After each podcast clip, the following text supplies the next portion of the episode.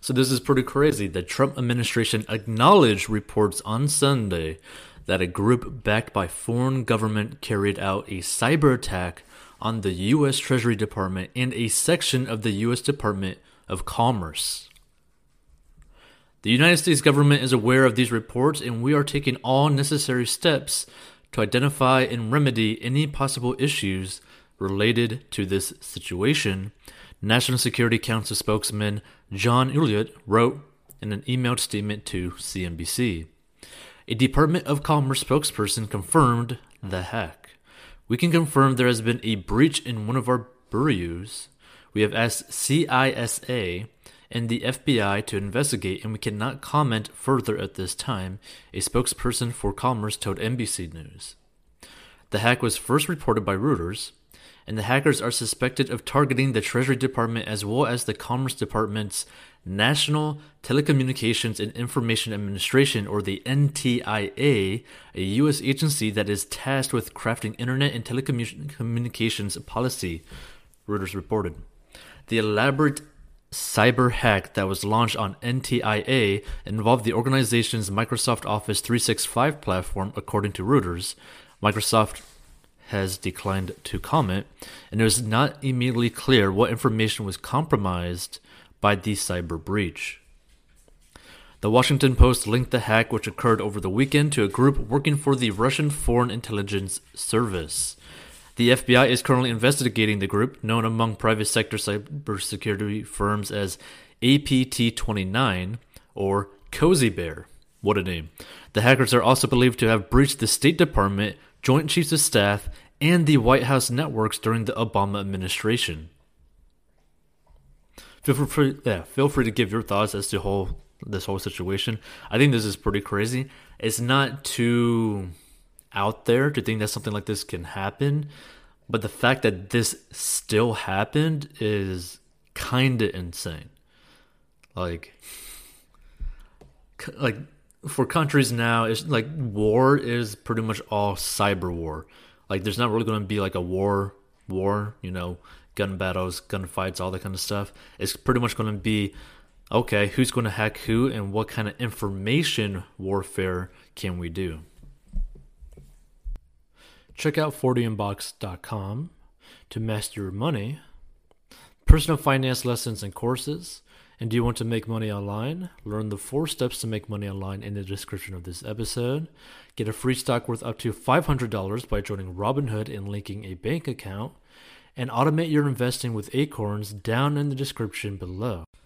On Saturday, Alaska Airlines flight 1367 from Las Vegas to Portland was delayed by well over 4 hours after a man jumped the perimeter fence at Las Vegas McCarran Airport and then climbed onto the wing of a Boeing 737. Authorities were quickly called, and the man did some sort of ritual or something, and then he crouched and crawled along the wing to avoid getting tased. Eventually, police got onto the wing through the emergency exit after boarding the plane. At this point, the man tried to climb up the wingtip, thinking he'd somehow get away. The man ended up falling to the ground pretty hard. No cow dairy startup Remilk raises $11.3 million from investors. Remilk, an Israel-based startup that makes milk products without the use of cows, has raised $11.3 million in funding from investors including food makers Tnuva, Tempo, and German's dairy manufacturer Hochland. Using a microbial fermentation process, the startup creates milk proteins that it then turns into a dried powder that can be used as the basis of a wide variety of milk-based products.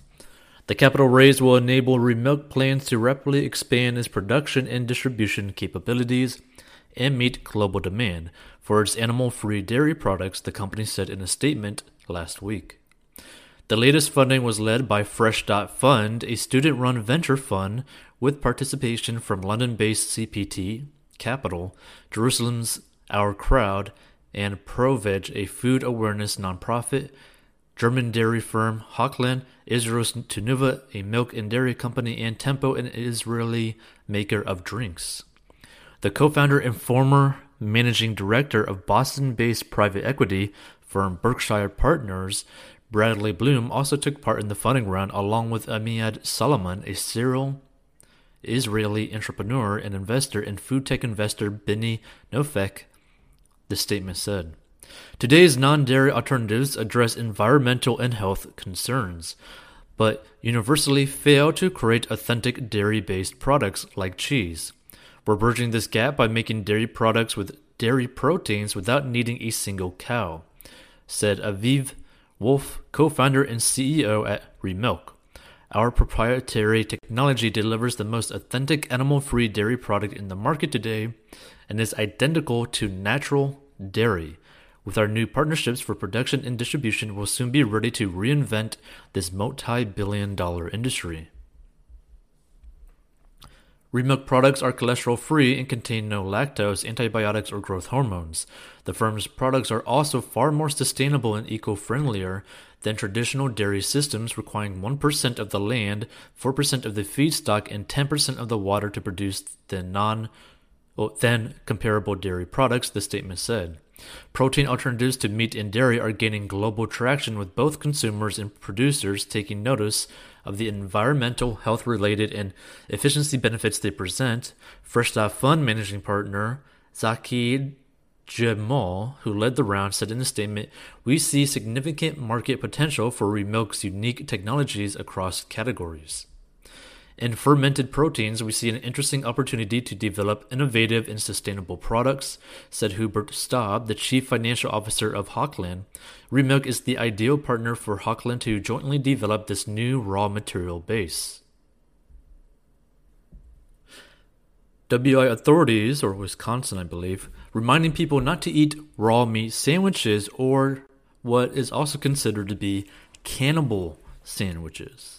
So state officials in Wisconsin are warning some families to think twice before indulging in the time-honored holiday tradition of eating raw ground beef sandwiches, which to me does not sound appealing at all.